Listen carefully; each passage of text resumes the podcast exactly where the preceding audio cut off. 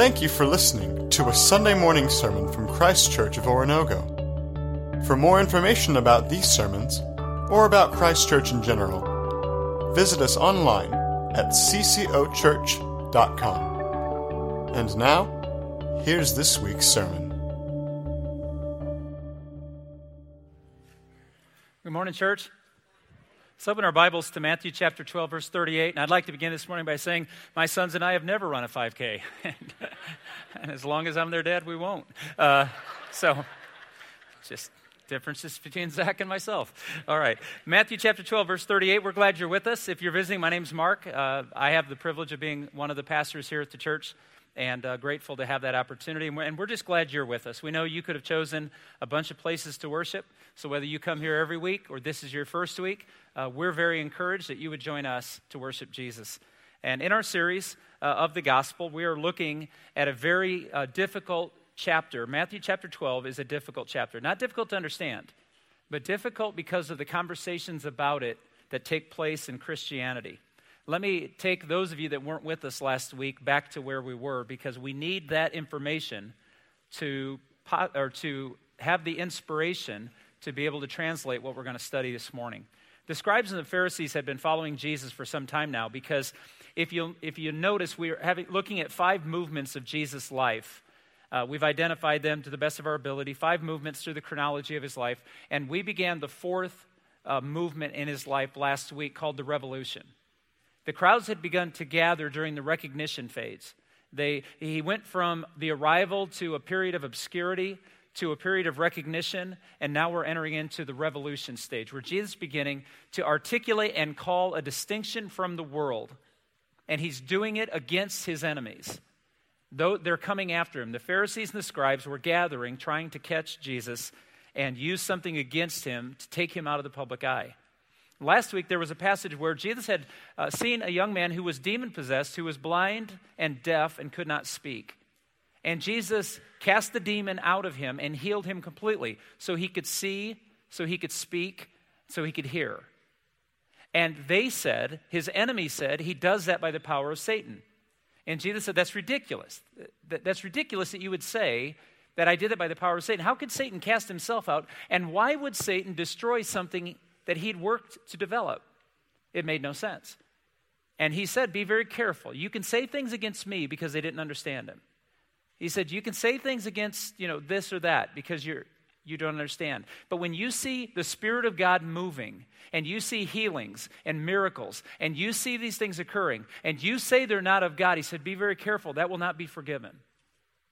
And if you were with us last week, the distinction we want to make is this isn't Jesus saying that there comes a point in time where you tick God off so much that he won't forgive you. Actually, what Jesus is saying is there'll come a point where you're done with God because He's never going to be done with you. And what we learned last week is that if we shut ourselves off from the one person who can lead us to repentance, the Holy Spirit, we shut ourselves off from forgiveness. Because where there is no repentance and confession of sin, there is no forgiveness. And in, in light of that, we continue in the story of Matthew chapter 12 and you can't treat it like last week and this week. It's actually a continuum of thought and story that takes us two weeks to process. Look at verse 38. Then some scribes and Pharisees said, Teacher, we want to see a miraculous sign from you. What? You mean outside of the deaf, dumb, and blind guy? That, that wasn't that didn't work? The thing you dismissed, you want to see another sign? Now, Jesus, and I know this will shock all of you, but Jesus is just a whole lot better than me. Because at that point in time, I would have struck somebody dead, and then I'd have gone, enough, you know, huh? One Pharisees a pile of smoke. Are we done? But he didn't. Jesus gives them two signs, but they're not the kind of signs they asked for. Jesus is giving them what they need, not what they want. He's really good at that. The signs before us. First, he begins with the sign of Jonah. And just want to refer to this if you're taking notes. Just write down God's grace through the resurrection. He gives them a sign. Now, they wanted a miracle. They wanted Jesus to perform something that they could document. Instead, he said, There's enough evidence. And before we proceed, I want to challenge each one of us. If you're looking at this as a historical story, so you can look at the Pharisees and look down on them, or look at the scribes and look down on them, or ask the question, How can these people be so ignorant? Please understand, they're not here. We're talking to each other. We need to learn the same lesson they learned. For many of us, we want God to do another sign. We want God to put on a show. We want God to say, okay, I'm now ready for you to reveal yourself, and I want you to be very careful. He's already given us enough signs. There's already enough evidence in the resurrection of Jesus Christ to answer your questions. Be careful that you're not putting God to the test another time. Jesus says in verse 39, He answered them, A wicked and adulterous generation asks for a miraculous sign. Whoops. How to alienate your audience in the first sentence but none will be given it except the sign of the prophet Jonah. For as Jonah was three days and three nights in the belly of a huge fish, so the Son of Man will be three days and three nights in the heart of the earth. The men of Nineveh will stand up at the judgment with this generation and condemn it, for they repented at the preaching of Jonah, and now one greater than Jonah is here. I'm going to just make some assumptions that you don't know the story of Jonah, but I'm also going to throw in a free advertisement. I don't do this enough. But my good friend Jason French just finished a six week class on the book of Jonah on Wednesday nights. Now, for those of you that don't attend Wednesday nights, for whatever reason, I want you to know the material presented in most of our adult classes is available through our podcasts or on our website. You just have to go to our website, ccochurch.com, and, and backslash teaching. And the classes you miss, you can have available on your phones, on your computers. You can study at home. And I really encourage you. I hope Jason's not in here so he hears me being nice about him, but he did a great job with it is, and I listen to him, uh, all the teachings I listen to during the week as I go about my, my life as well. But I really want to encourage you because the story of Jonah is a, sto- a, story that fits us today. And there's question today whether or not it was real or is it like, it was a kind of a parable thing. I'm telling you, I believe if Jesus used it as an example, it happened. He wouldn't have referred to mythology, he was talking about fact. And he tells the story of this man named Jonah. God told Jonah to go to a town that Jonah didn't want to go to, to preach the good news of hope to people he didn't like. So Jonah decided to do the opposite. And uh, how shall I phrase this? God, in very subtle ways, drew Jonah back to Nineveh by putting him inside of a large fish in the middle of a storm. And three days later, he was puked up on the beach, and he went and preached to Nineveh. And not only did he preach the gospel of hope that there is a God who loves them enough to allow them to repent so they can be forgiven. In that moment, the King James Version says 120,000 people turned to God and the cows, the cattle. That's preaching, church. I'm going to tell you right now. If you preach a revival and cats and dogs come down the aisle with their owners, you've done good work. And it's in the Bible. Look it up. Promise it's there. So we have this moment where the entire town was offered grace. That a God they had been rejecting and serving other gods was willing, if they would turn their hearts back toward them, and when they heard the message of hope, without a miracle being done, they repented and they were forgiven and received grace. And Jesus said, In the same way, I will be in the earth three days and three nights, and you will know that someone greater than Jonah is here. And he gives them another sign, the sign of Solomon. The sign of Solomon, I'd like to just encapsulate as God's wisdom for all mankind. He offers the sign of grace and he offers the sign of wisdom. Verse 42 The queen of the south, some of your translations might say the queen of Sheba, will rise at the judgment with this generation and condemn it. For she came from the ends of the earth to listen to Solomon's wisdom, and now one greater than Solomon is here. Queen of Sheba was a powerful, godless woman who, for political alliances primarily, went to see Solomon, the richest, greatest ruler of his day, to create this political alliance. And in those moments, when she heard the wisdom of God, she began to pursue God. And Jesus uses her as an example. He said, That evil woman who heard and saw the wisdom of God will sit in judgment on you for hearing the same wisdom of God and rejecting it. It's implied that she accepted it. So they wanted a sign, and Jesus said, The only sign I'm going to give you is the grace of God and the wisdom of God. And the way you understand that evidence is to seek it, to seize it, to make it yours. He said, Someone is greater than Solomon, or someone greater than Solomon, rather, is here, and someone greater than Jonah is here. And Jonah's testimony and Solomon's testimony led people to know who God was. How come you're missing it? It's a legitimate challenge. I, believe if you understand the simplicity of today's text, it's this Jesus is saying to us that there are really two choices in life. There aren't three, there are two repent and reform, or reject and ignore. But remaining neutral is not a legitimate option. And unfortunately, if I may, editorialize for a heartbeat, I am so frightened by how many people that say they're followers of Jesus are in neutral. Living between an awareness of who Jesus is, but absolutely no commitment to who he is.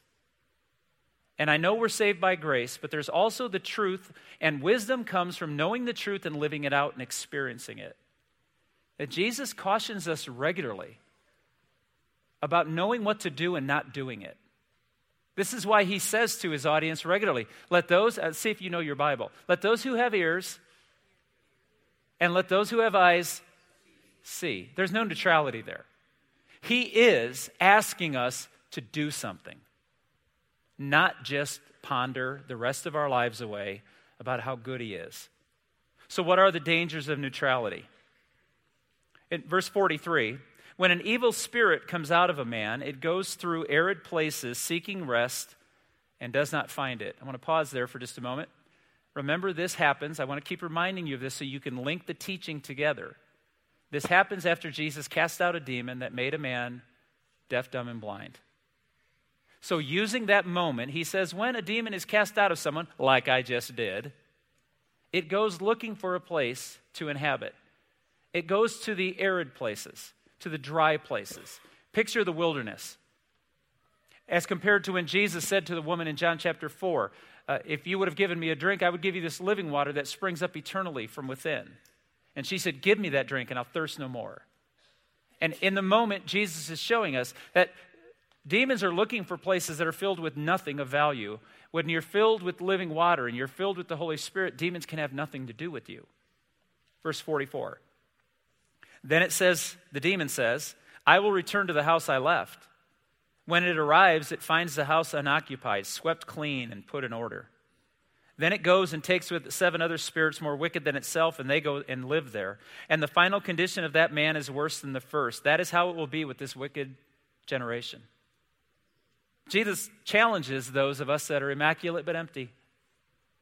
Uh, let me pose it to something that I think might give us tangible evidence of how this works in our lives. Have you ever broken a habit that you did not like about yourself or something you had allowed to happen? Have you ever broken a habit in your life and for a while you did really well with it, but then all of a sudden you did nothing with that new habit? And if that new habit wasn't there, what happened with the old habit? It came right back in almost naturally, right? You had become so preconditioned to act and respond a certain way that without the discipline of the of this particular new habit. Jesus said, For many that follow me, they clean their house up. They get rid of all the garbage and put it on the curb. But if they're not careful, if they don't fill that space in their life with something more meaningful, with something that's more tangible, with something that's more eternal, then they're going to find out that a lot of that garbage they put on the curb ends up coming back in the house because they, you know, I need something. I just need a couch. And so I'm going to go get that old nasty couch I threw out and I'm going to put it back in the house instead of going and getting something of greater value. You see, the spiritual life is the most important investment you make, but I think if we're all honest, it's one of the least investments of time we ever make. It's filling our lives with something so that those old thoughts, those old clips, those old rehearsed lines that give us justification for our lives are gone. Immaculate, but empty. And Jesus said, You won't be empty for long. So let me share with you what I see in the text. And he says it this way We have the opportunity to contain God's presence. That's the good news today. You don't have to be immaculate and empty. You, you, don't have to live in the old habits and simply say, Well, this is just the way I am. I can't overcome this. Greater is He who is in me than He who is in the world. The, the addictions you suffer from, the attitudes that plague you, the, the habits we all have in our lives, and we all have them. God has not allowed us perfection He's allowed us sanctification. He's slowly pulling away all that is wrong with us. And He's taking it out in an order that doesn't always make sense to us, but it's His perfect timing and His perfect will. So instead of dragging that old nasty couch from the curb back inside, ask God, what do you want in this place? And He'll fill it. and that He'll fill it with the power of His holy presence, what we call the Holy Spirit. In 1 Corinthians 3:16, Paul wrote to a church that was highly dysfunctional. And the reason he wrote this letter was he was like, Really? This is what you're choosing to be? And he asked them the question Don't you know that you yourselves are God's temple and that God's Spirit lives in you? And that's not a rhetorical question, you know, a question that doesn't need an answer. He's saying, By your lives, do you not understand? That when Jesus came to bring you life, he didn't just come to forgive you of your sins, he came to teach you, to guide you, to walk with you through life. And His presence is available to you, and it's available right now. And it's a greater power than anything you've ever imagined. And when God comes in and starts giving you decorating tips, you don't argue. He's like, get rid of that nasty picture. Well, that's my favorite picture. You don't need it. I like it. Get rid of it. And if you trust Him, what will you do? You take it to the curb instead of arguing with Him about how sentimental it is. You know, I, I joked about this before, and I've been here long enough that I have no news stories. When Heather and I got married, I was offended when she moved into our apartment and started getting rid of everything I owned. And after about three days, I was grateful I got to stay because everything was gone. And what I realized is, as offended as I might have been, joking aside, when I looked at it, was like, oh, that's my favorite spool. That, that, spool has held every television I've ever owned. And she's like, we're not having a spool in our house. Those go in junkyards. And I was like, oh. And then she brought in a table. What's a table? It was beautiful. It was clean. It was nice. Her stuff was always better than my stuff. And now I walk in the house and I go, there's nothing in here that's mine, but it's awesome. and if I can equate that, I think if you and I pay attention to who Jesus is and how much he cares for us, he's going to ask to get rid of some stuff that you value. And at the end of the day, you're going to go, it's just junk. Right, church? Is God's taste better than ours? And is he gentle as my wife was with me? Oh, she pretended I had nice stuff, and then I came home and it was gone. John 1:14 and the Word became flesh and dwelt among us, and we beheld his glory. Glory is of the only begotten from the Father, full of grace and truth. What were the two signs that Jesus gave those who wanted to know if they could trust him? Grace and truth. Jesus said, I'm the sign. Someone greater than Jonah and someone greater than Solomon is here. In John chapter 1 again, excuse me, verse 12, but as many as received him, to them he gave the right to become children of God, even to those who believe in his name, who were, now pay attention, church, who were not born of blood, nor of the will of the flesh, nor of the will of man, but of God.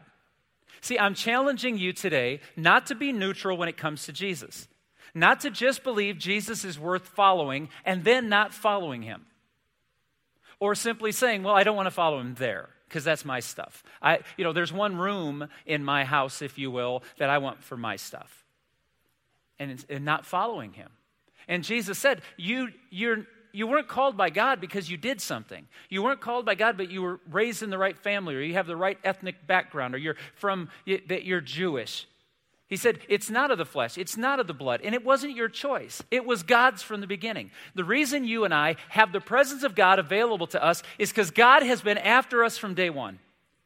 He's done all the heavy lifting, He's done all the sacrificing.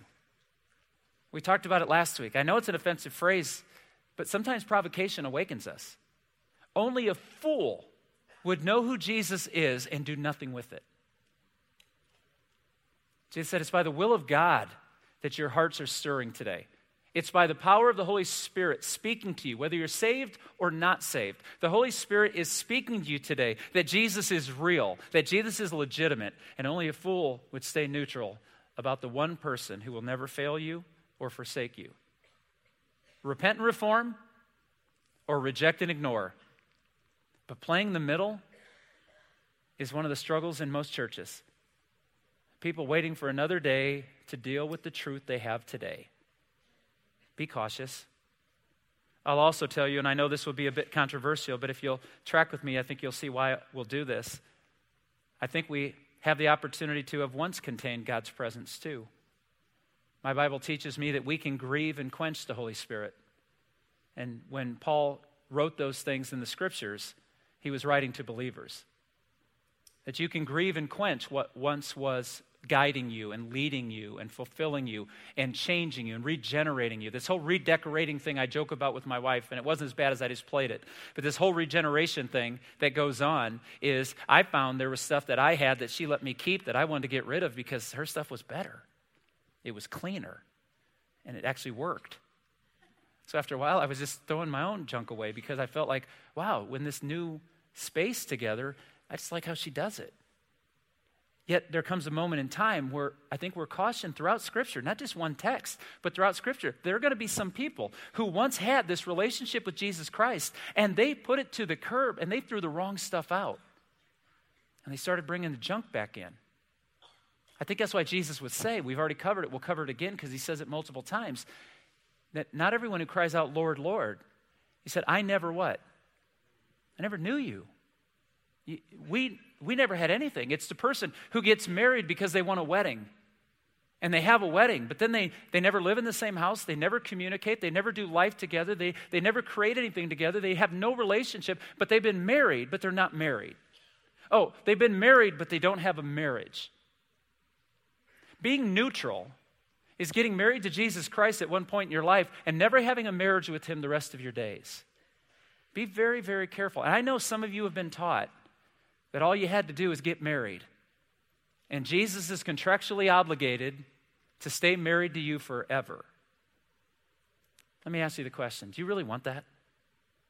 With the greatest man who ever lived, the Lord of the universe, the one who's pursued and loved your soul from the very beginning, is that really all you have in response to Jesus? Is to say, Well, remember that day? Because now you're stuck with me. When instead of it being this relationship, that changes us and guides us and leads us. You see, the danger of neutrality is that we are capable of rejecting the presence of God in our lives and what it does. So, knowing that for some, this is controversial. I'm not trying to just upset the apple cart. I'm, I'm trying to be faithful to the text that I'm given and what is consistent through Scripture. Listen to Hebrews chapter 6, verses 4 through 6. And I'm going to ask you a core question about this as we go through it. So if you haven't paid attention, just walk the text with me. For in the case of those who have once been enlightened and have tasted of the heavenly gift and have been made partakers of the Holy Spirit and have tasted the good word of God and the power of the age to come. Does that sound like a Christian? Does that sound like a saved person? It does to me. A person who has received all the promises that God has promised his children. Verse 6 And then, then have fallen away. It is impossible to renew them again to repentance, since they again crucified to themselves the Son of God and put him to open shame. If you were with us here last week, I did this little stage dance. I said, over here is this concept of us changing our minds about who Jesus is and who we are. It's called repentance.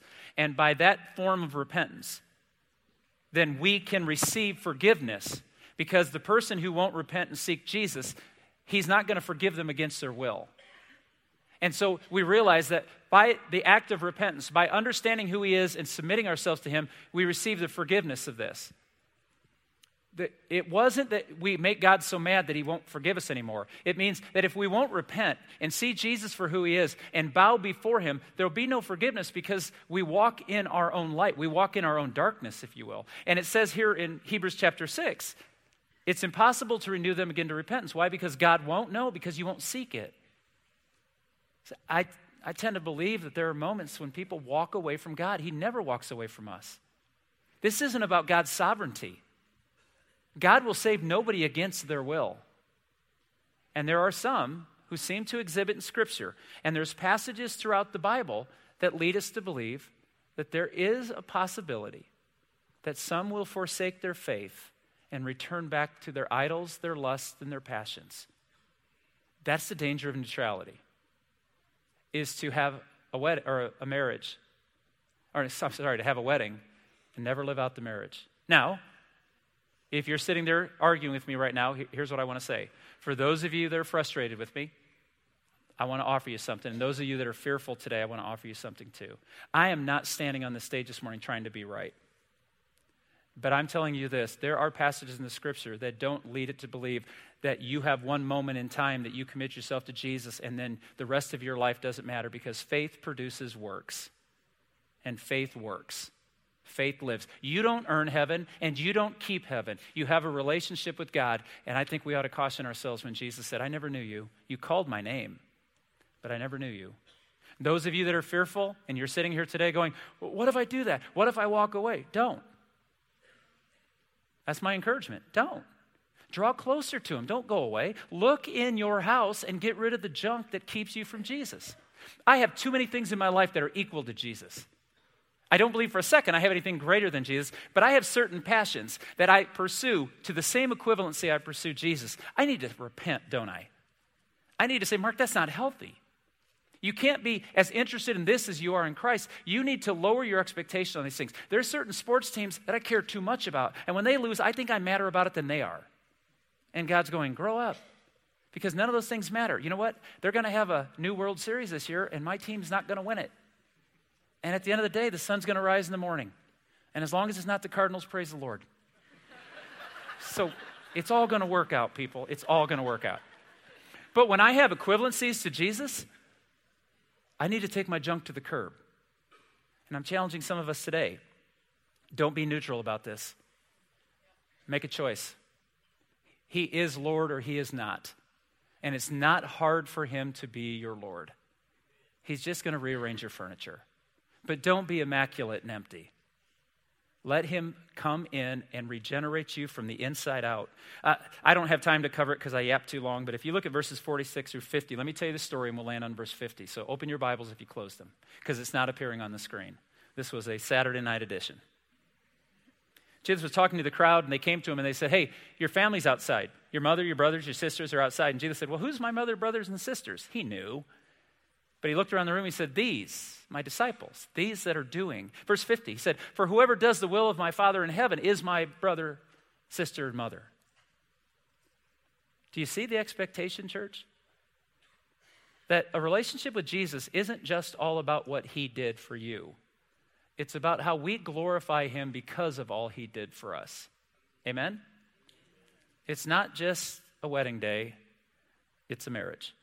Philippians chapter 1, Paul would put it this way This is my prayer, that your love may abound more and more in knowledge and depth of insight, so that you may be able to discern what is best and may be pure and blameless until the day of Christ, filled with the fruit of righteousness that comes through Jesus Christ to the glory and praise of God. Sounds like a developing person, doesn't it? Sounds like someone growing and abiding and experiencing and changing and pursuing, not so you'll be saved, but because you are being saved every day by his mercy. In 2 Corinthians chapter 5 verse 17, if any man is in Christ, he's a new creature. The old things passed away, behold new things have come. I'm going to oversee a funeral today, and it's happening right in here. If you're tired of the old man and the old woman, if you're tired of the junk that fills your life, that distracts you, if you're tired of the neutrality, I love Jesus, I just don't have time to love Jesus well, then that person needs to die. You need to die to self to become alive in Christ. You need to place yourself before the cross of Jesus Christ and repent. Change the way you're thinking about what you're thinking about. I need to lower some things that I've, es- that I've elevated too high in my life so that Jesus can have priority. Jesus says you can live in this world and you can enjoy the things of this world. There's nothing wrong with that until they become the love of your life. And then the things of the world become the enemy of God. Our God is a jealous God, but always a loving God. His jealousy comes from his love. He can't love you the way he loves you and watch you love something inanimate or entertaining or meaningless and not be jealous over that.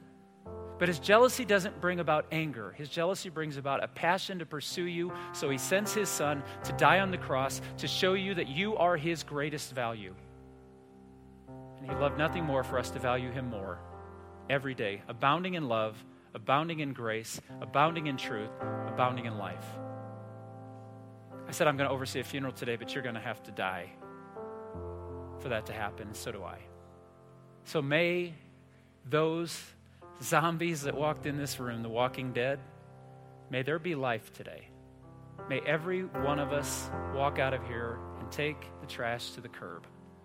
You do that in prayer. You study the Word of God. You ask the Holy Spirit to reveal God is alive and well. He'll speak to your heart. He'll show you one thing today, one single thing that He's going to say, that doesn't belong here anymore. And you and I get to take it to the curb. And I hope you will.